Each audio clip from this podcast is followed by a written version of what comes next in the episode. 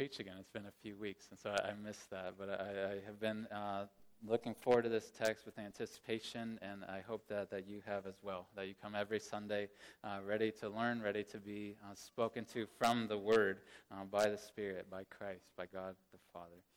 Uh, it is October now, and believe it or not, you've probably seen this. Some stores already have Christmas stuff out, and uh, there was a Christmas album that got dropped. I even saw this week. Uh, some people are already in Christmas mode, and as we're talking about spiritual gifts, uh, my mind kind of was going back to Christmas when I was a kid.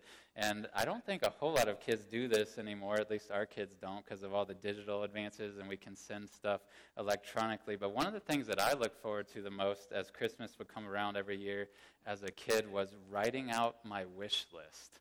I, I would, my grandmas and grandpas and my mom and dad uh, would say, "Hey, Marc, what do you want for Christmas this year? What would you like as uh, a gift or some gifts from us?" And I loved that process of just imagining all the stuff I could get. Like imagining what would be the coolest gadgets or the, the coolest toys, the coolest whatever, fill in the blank as whatever age I was as a kid. I loved uh, writing those things out. And I would make multiple lists to give to this grandma and this grandma and uh, try to be strategic about those things. But there was this anticipation in my heart as a kid of what gifts I might receive there's this eagerness, this excitement like, man, I might not get all of this stuff, but maybe I'll get some of it. Maybe I'll get this thing, or maybe I'll get that. And I was excited about it. I was eager for the gifts that might be given to me. But now I'm 36, and when Christmas comes around, I look forward to giving gifts, uh, but I don't look forward with the same anticipation to receiving gifts. I am content with what I have. If I got nothing for Christmas, I genuinely would be fine. I, am not lacking anything. And so I don't have this like anticipation and eagerness, like, oh, I really hope uh, my mom and dad get me this. I really hope my wife gets me this. Or I really hope somebody gets me that. I don't have that same longing anymore. Uh, that what I used to have as a kid, uh, even as a teenager to some degree, is just gone. And, and that may feel okay to us uh, when it comes to Christmas gifts. It probably is okay when it comes to Christmas gifts. If we're in our 30s and 40s and 50s and 60s and we're just like on the edge of our seat waiting, dependent on somebody to give us Christmas gifts, we might need to grow in maturity a little bit or confidence in God's provision. And so it might feel okay with us when it comes to Christmas gifts. Those things are optional. There's nothing in the Bible about those things. But the question I want us to ask, and I think that our text today will answer for us, is is it okay with regard to spiritual gifts? Is it okay to be at a place in life where I'm like, I don't really care if we get more spiritual gifts in our church? I don't really care if God gives me any gifts to use. Is it okay to not be eager for that? To not long for that? To not desire God to give gifts. And I think we're going to see the text today speak very clearly to us about that. I think as we read the words of the Apostle Paul to this ancient church that was about 2,000 years ago, I trust and believe that we're going to hear in his words to them God's word to us. We're going to hear a very simple but challenging command from God to us to earnestly desire spiritual gifts. So We've been in a series, we're going to continue it for several more weeks after this, but we've been in a series that we're calling Building Up, where we're going through 1 Corinthians chapter 12, 13, and 14. We'll even hit a little bit of 15. Uh, but we are in this series on purpose. We've been anticipating this for a long time as a church because we want to grow as a church family, and we want to grow as the individuals that comprise it. We want to grow in a few ways. We want to grow in our understanding of spiritual gifts. He starts chapter 12 by saying, I want you to be informed about spiritual gifts. So we want to make sure we understand spiritual gifts.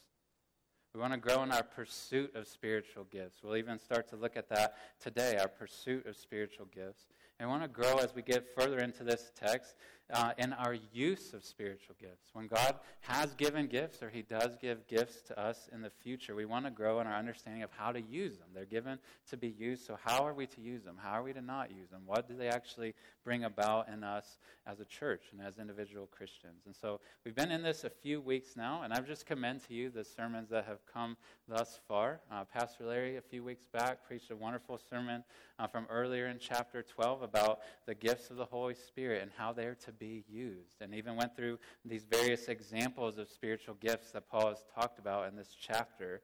Even some we'll see mentioned again in our text today.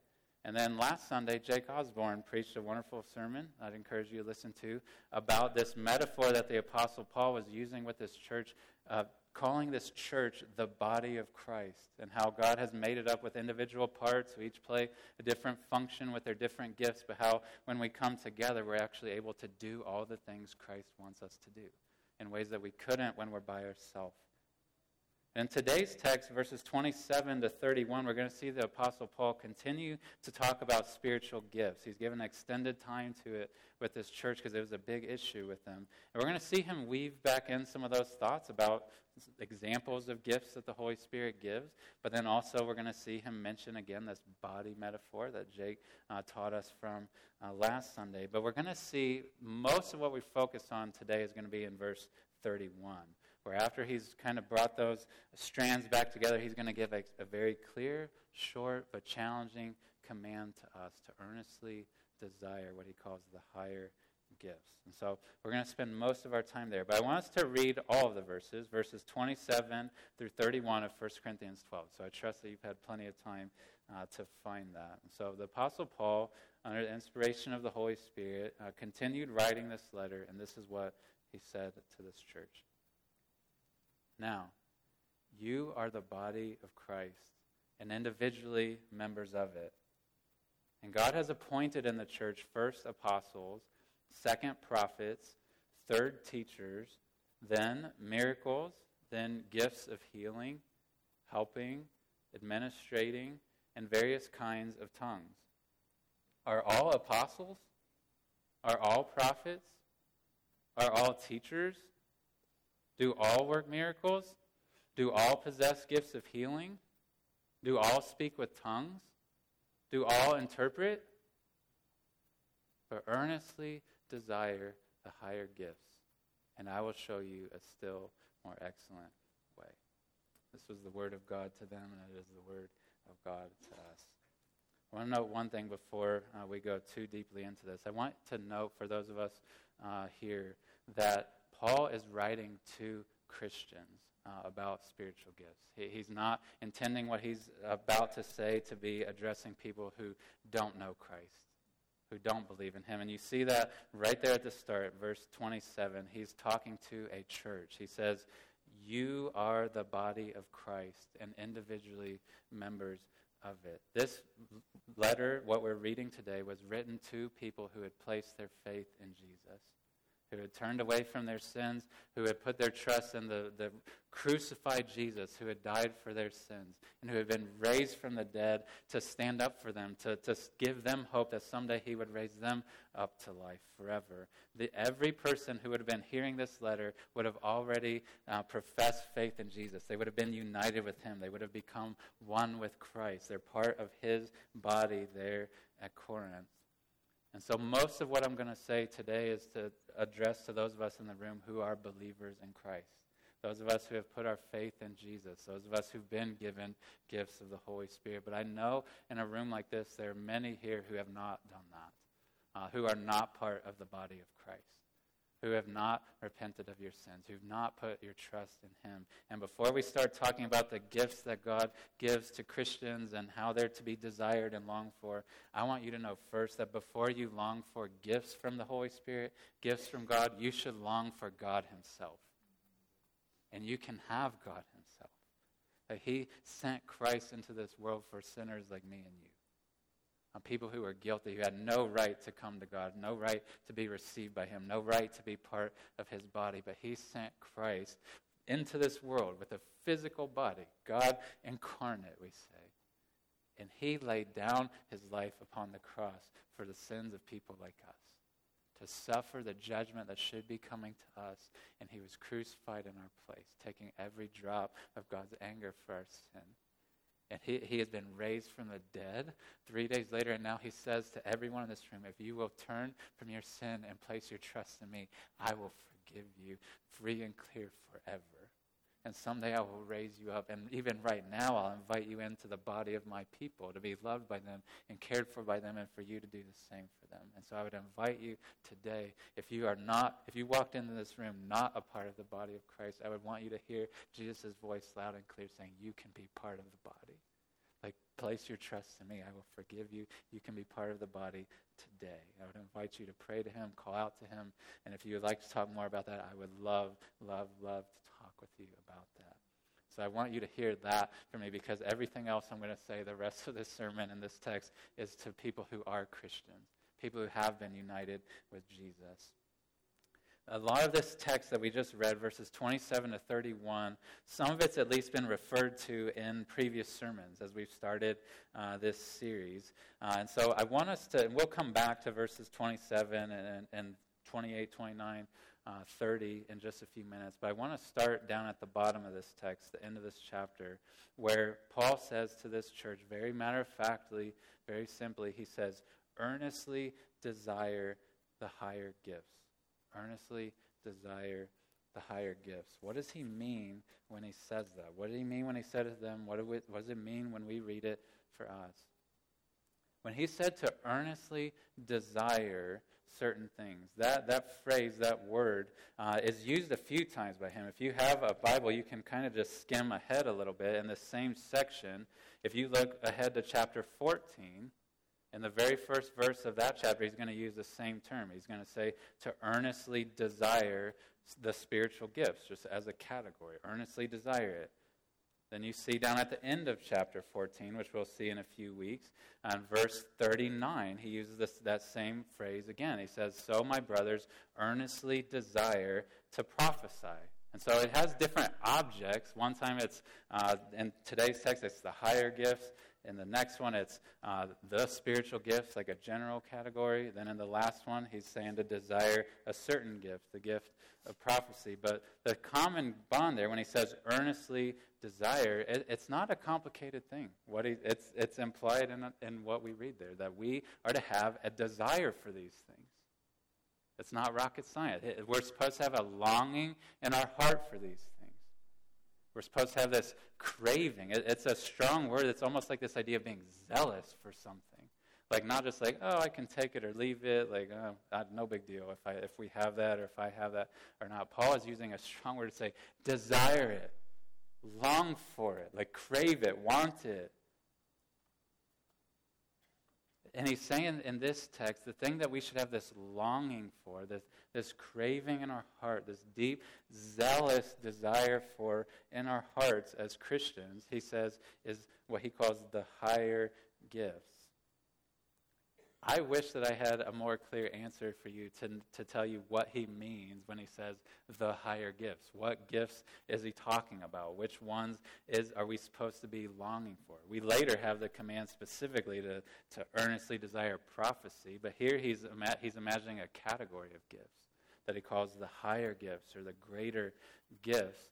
And I honestly don't know specific. I don't know that Paul had certain ones in mind that he wanted them to say, like, okay, these other ones you just got to kind of want, but these ones, like, you really want them, these specific gifts. But when he says to earnestly desire the higher gifts, what we can know when he says higher or greater gifts, that he's referring to gifts that have a greater impact on the body of Christ that have a, a, more prominent, widespread effect on the body of Christ. Because gifts are given to build each other up.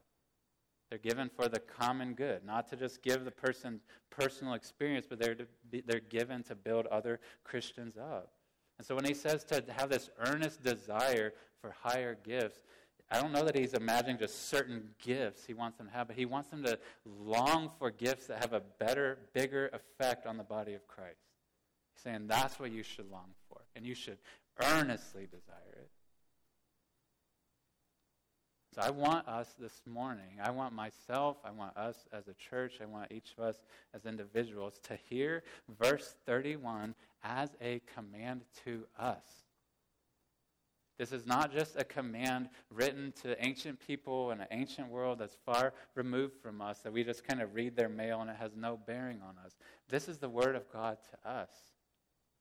And God is speaking to us through this text and saying, earnestly desire the higher gifts. And so the main thing I want to communicate today, I'm not even going to like fancy it up with my own language. The main thing I want us to walk out of here doing is earnestly desiring the higher gifts. I want you to walk out of here earnestly desiring the higher gifts, wanting them, longing for them in our lives, in the life of our church. There are many, many commands in the Bible that are addressed to our heads, like things that we're told to believe. Like, you must believe this, you ought to believe this.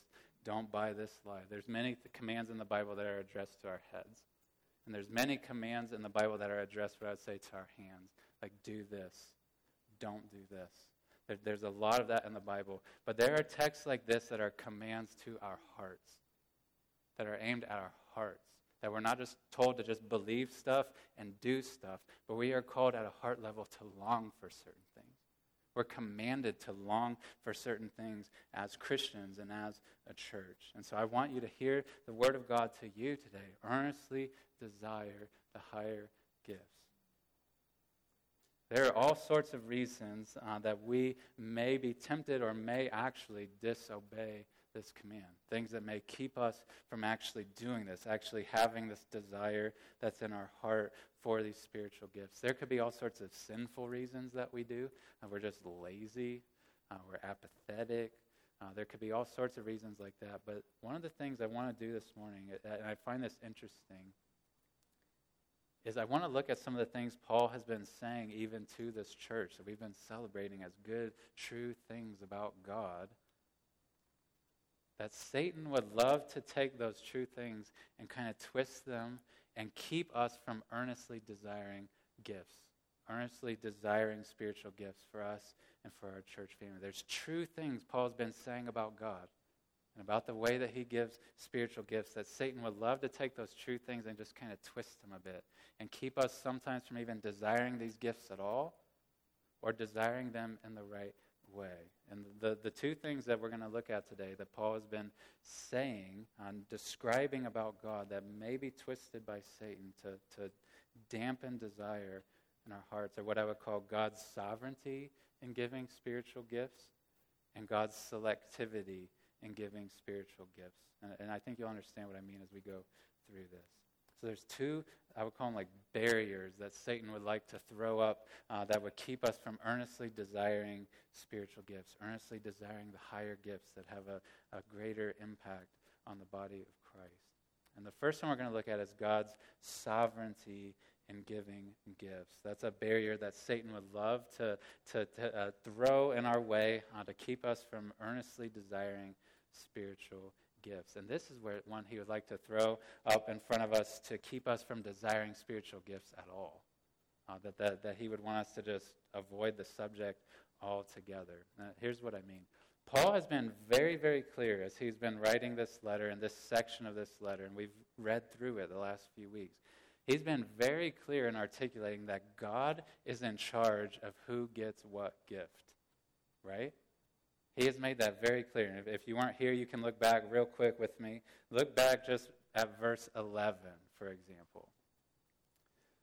Paul's making this point that God is sovereign in who gets what gifts because he's just been listing all these different spiritual gifts that God could give. And then in verse 11, he says, All these are empowered by one and the same Spirit who apportions to each one individually, and then here's the phrase, as he wills. He's made it very clear that the Spirit is the one who decides who gets what gifts. He's the one who gives them, He's the one who gives them how He pleases, as He wills. He's sovereign over it. And if you go to verse 18, which was part of what we looked at last week, where Paul's talking about the church and all the different gifts in it as a body, in verse 18 he says, But as it is, God arranged the members in the body, each one of them, and here's the phrase, as he chose. And so God is the one who gives gifts the way he wants, when he wants, in the measure he wants, to who he wants. Like he is in charge absolutely completely about who has what spiritual gifts. And I think Paul has been writing these ideas to them, telling them this true statement about spiritual gifts to foster what I would call contentment in God's people. So that, that we are content with the things that God has given to us, but we're also content with the things He hasn't given to us.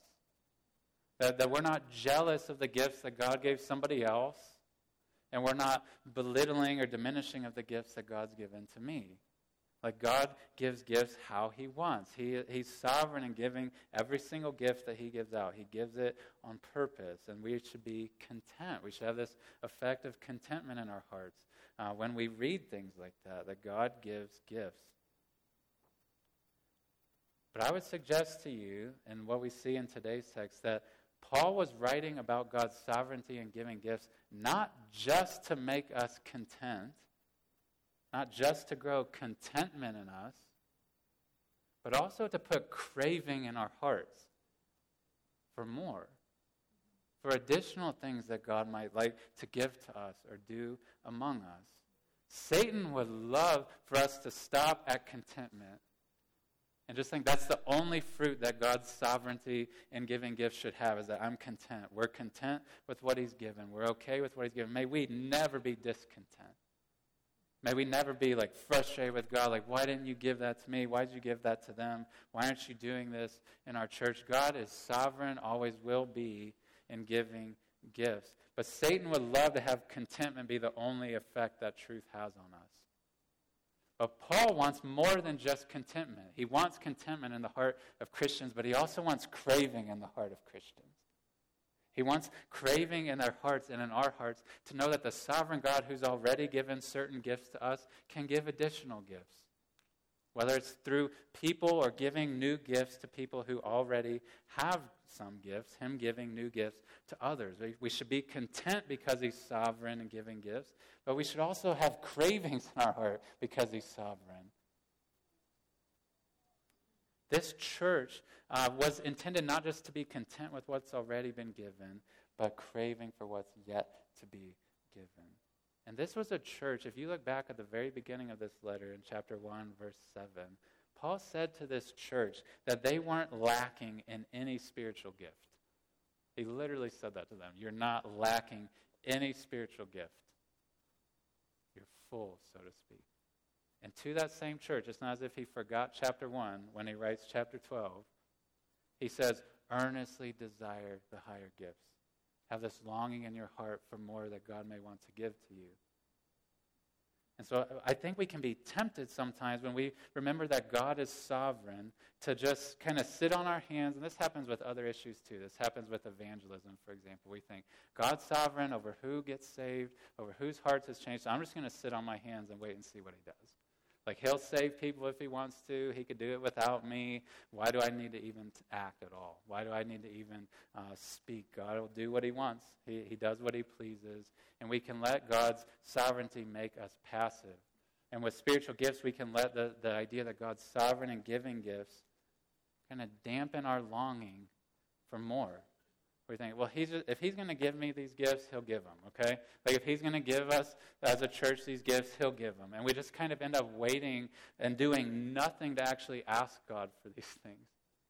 Nothing to actually appeal to him, to, to plead with him and show we long for more. And we just sit on our hands and just wait for him to act. But God's sovereignty, I would say, should strengthen our longing for more spiritual gifts, not squash it. His sovereignty should not squash our longing for spiritual gifts, it should strengthen it. It should make us eager for what He may have to give to us. And one thing I've been thinking a lot about, I want to make sure that I say today, is I want you to know a simple truth is that God can give more spiritual gifts, even to people who are already Christians. Even to people who have been Christians a long time, God can give more spiritual gifts.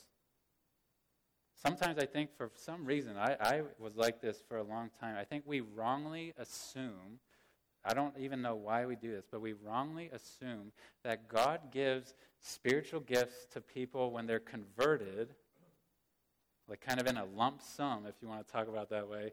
And then it's just the rest of our life then is just getting better at using whatever gift or gifts He gave me when I was converted. That's what a lot of us think. That's what I thought for a long time. But in this text, Paul is writing to a church that was not lacking in any spiritual gift. And he's talking to people who are Christians and maybe have been for years at this point in time. And he's telling them, desire more gifts to be given. Desire more gifts to be given to you.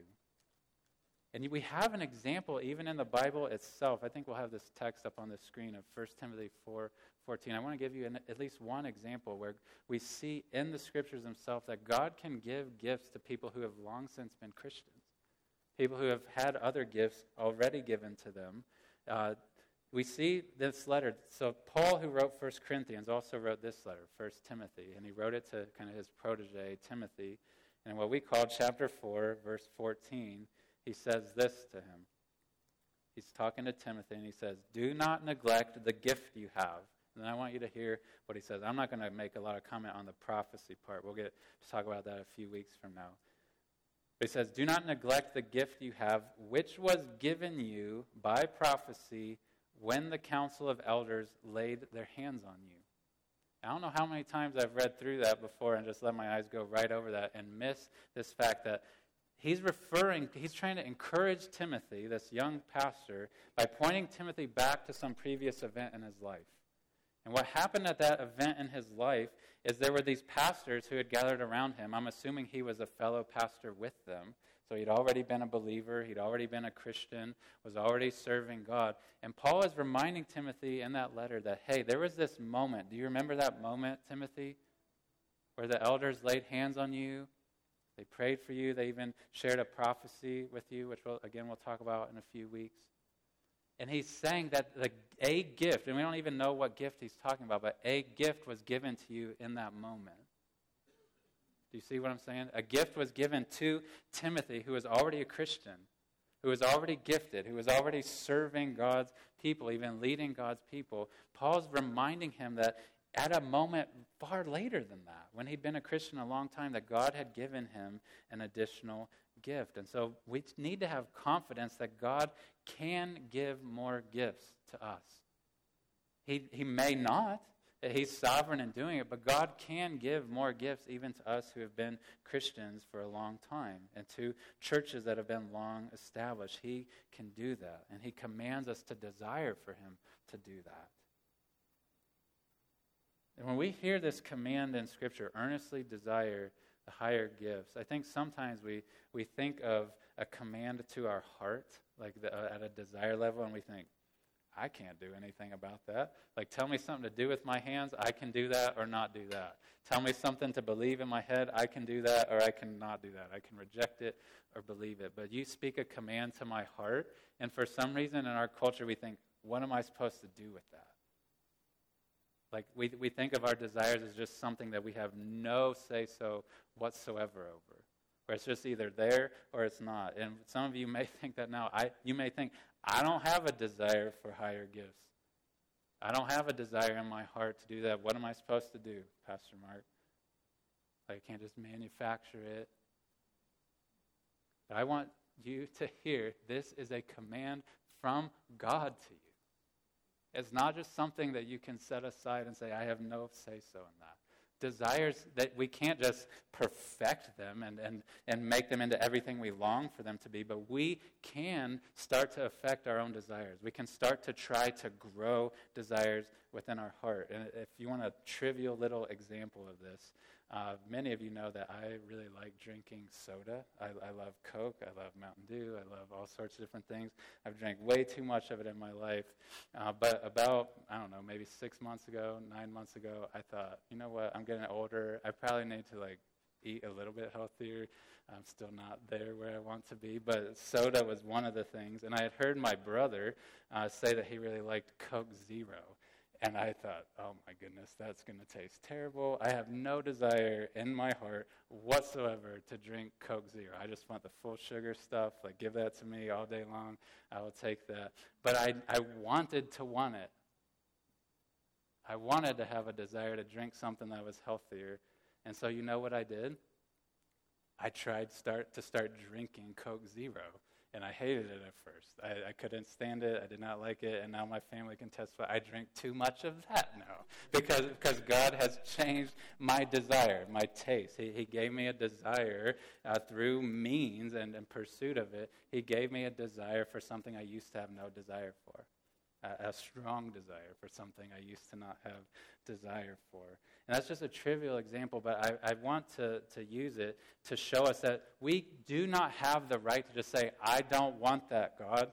Like, I don't have desire in my heart for you to give those things, and just be okay with that. You have God's word three times in three chapters saying, earnestly desire these things. so, how do you try to grow that if it's not present in you? Some of you I know in the room do have this earnest desire. Some in the room you maybe don't. And so, the ways that I would encourage you to try to obey this command, to actually earnestly desire higher spiritual gifts, would be these. First, I would say, don't neglect the normal means of God's grace in growing you. Uh, continue to read Scripture. Continue to read the Bible. Continue to worship with God's people. Continue to gather with God's people in community. Those are ways that He will grow you. But more specifically, I would say this to you is to start reading Scripture. Read these chapters over and over again. I would just give you that simple encouragement. Read chapter 12 and 13 and 14 over and over again. Meditate on what God is saying in these texts.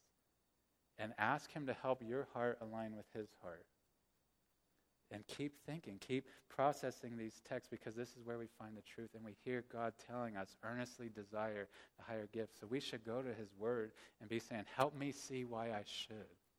Like, give me this desire in my heart. I want to want it.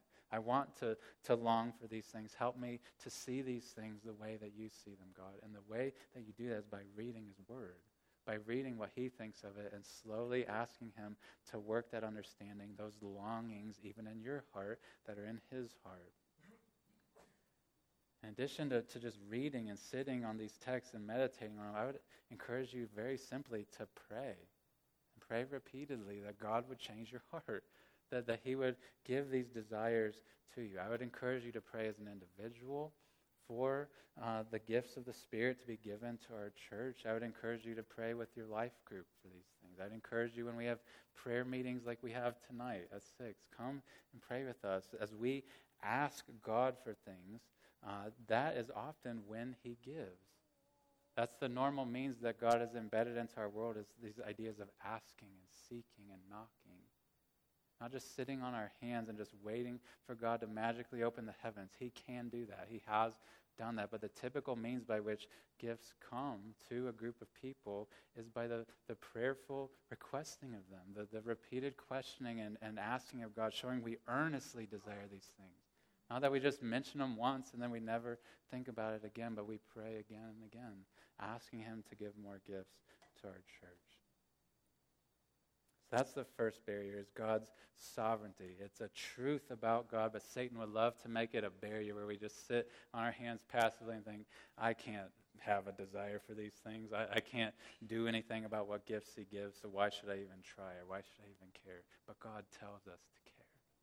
God tells us to long for these things. But the second barrier that I mentioned earlier and that we see even in our text today is what I would call God's selectivity in giving gifts. If he's sovereign in giving spiritual gifts, he's also selective in giving gifts as well. And this is a barrier Satan would like to throw up in front of us, not to keep us from pursuing gifts at all, but from what I would say from pursuing spiritual gifts and desiring spiritual gifts in the right way. He'd like to kind of twist our motives a little bit and make us pursue them and desire them, but for the wrong reasons. Here's what I mean. Paul has been very clear in chapter 12, and Jake explained this so well last week. Uh, Paul has been very clear that God is selective in who he gives spiritual gifts to. That there is, is no person who receives every gift And there is no gift that is given to every Christian. Uh, God is selective about giving this gift to this person and this gift to this person so that we are bonded together. And so in our text today, you see this really clearly. Like verse 28, it says that God appointed first apostles, second prophets, third teachers. So he's, he, then he's going to mention some specific gifts. So then he's appointed miracles and gifts of healing and helping, administrating various kinds of tongues. And so he, he's saying God has given certain gifts to certain people. Then he makes this point very clear in verses 29 and 30, where he just rapid fire asks these rhetorical questions Are all people this? Are all Christians that? Is every believer this? And the very clear answer of Are all apostles? is no. Are all prophets? The clear answer he's implying is no. Are all teachers? The clear answer he is implying is no. And he goes on with miracles and gifts of healing and praying in tongues and interpreting tongues. And the clear answer he's implying with every single one of them is no, no, no, no, no. There is no gift that is given to every Christian. Like God is selective in who he gives gifts to. And what that should create in us, what that's supposed to create in us as Christians, is that we realize that we need to be united together. That none of us is just this miniature body of Jesus, like walking around doing everything Jesus wants us to do as an individual, but each of us is part of a bigger whole that together functions as the body of Jesus. And he's wanting us to be humble and to be interdependent on each other, uh, to know that all the gifts come when the church is gathered together.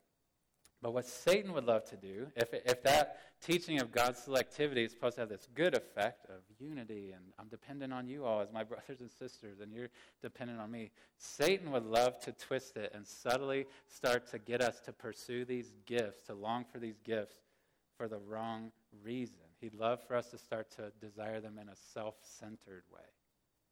And here's what I mean by this. Most of you are probably familiar with the term scarcity. Uh, it's something that just drives our whole economic system, for example. It's this idea that there's a limited quantity of things that not everybody can get. So uh, we see this as early as when, for example, you put two little toddlers in a room and you put one toy in front of them, that's scarcity, okay? Where they start to quickly become selfish about this gift, this toy can't be used by both of us, so one of us is going to get it, one of us is not.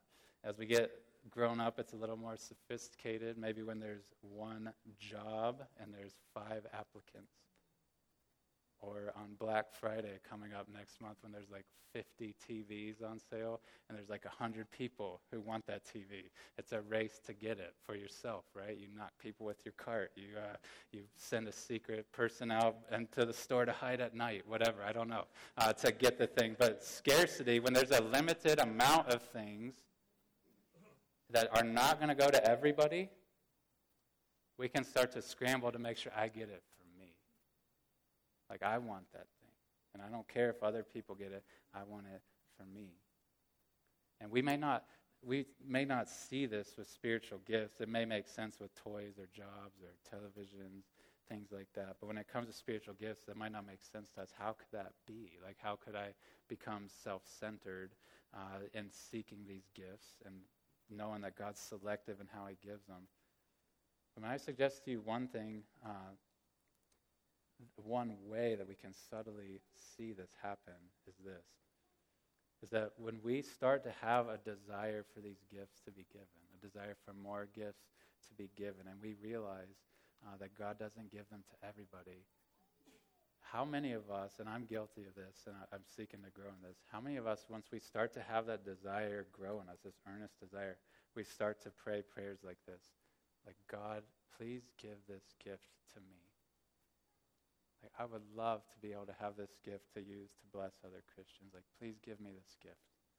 And we may ask him that a hundred times. We may ask him a hundred times, but notice how we're asking. Say, please give this gift to me. Like, I would love to do this, God.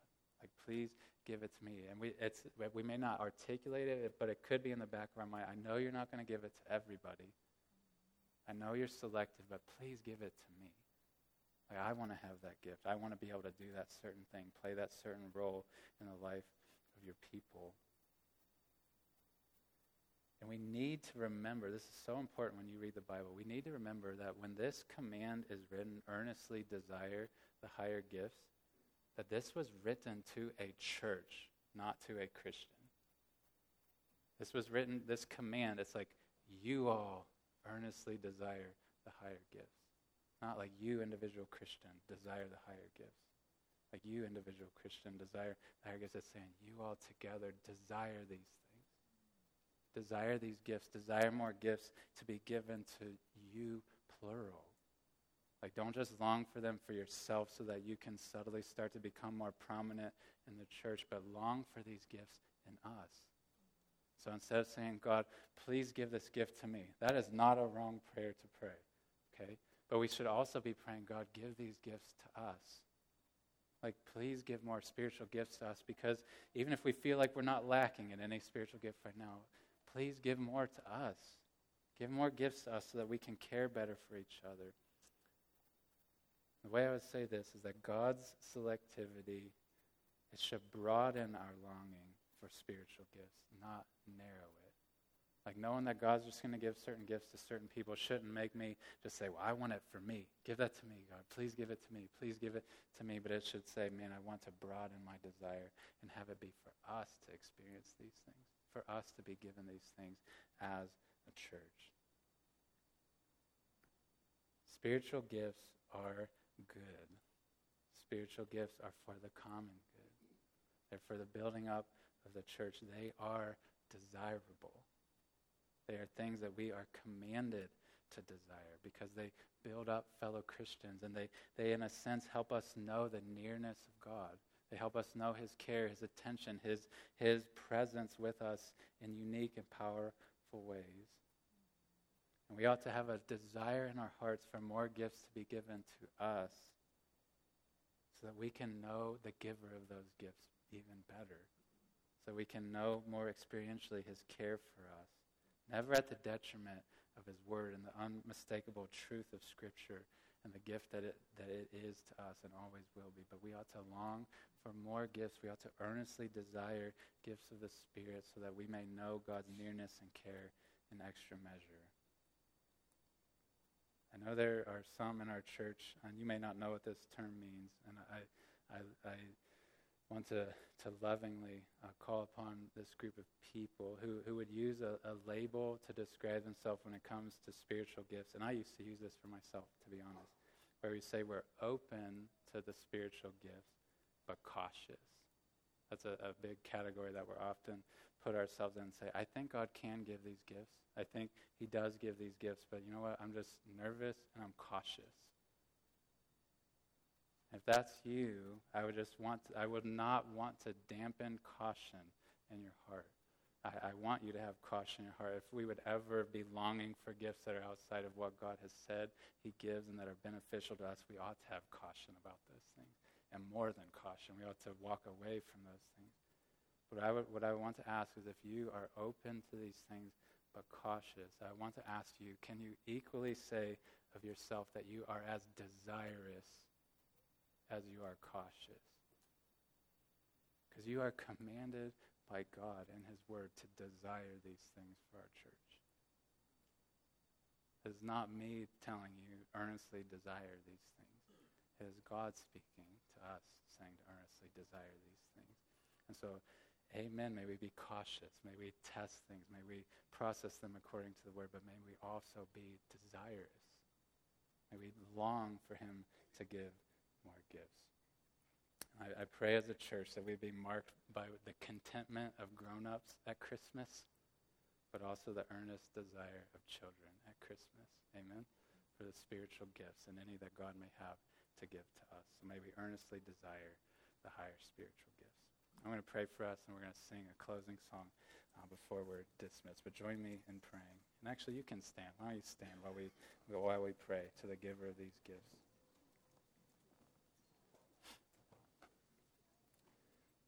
Father, we, um, we find it challenging sometimes to have you give commands to our heart, where you command us to long for things. God, I pray for those in this room who have already had a deep longing for spiritual gifts, for you to even give more to them and to us. I pray that you would continue that in them, that you would continue to fuel that in them by reminding them that you're sovereign, by reminding them that you're selective and you may not give gifts to them. Um, may they have a desire that's just broadened and strengthened uh, for our church and the gifts that you may give to us. But for those in the room who may be nervous, those who uh, may be uh, cautious, who maybe have never read this command or really weighed its relevance in their life, I pray that you would place desire within their heart that you would give them a desire to desire, uh, that you would give them a willingness to engage with you on this, to, to read your word and to pray, to seek you, and, and seeking to obey this command, to earnestly desire the higher spiritual gifts. And we pray this in the name of Jesus.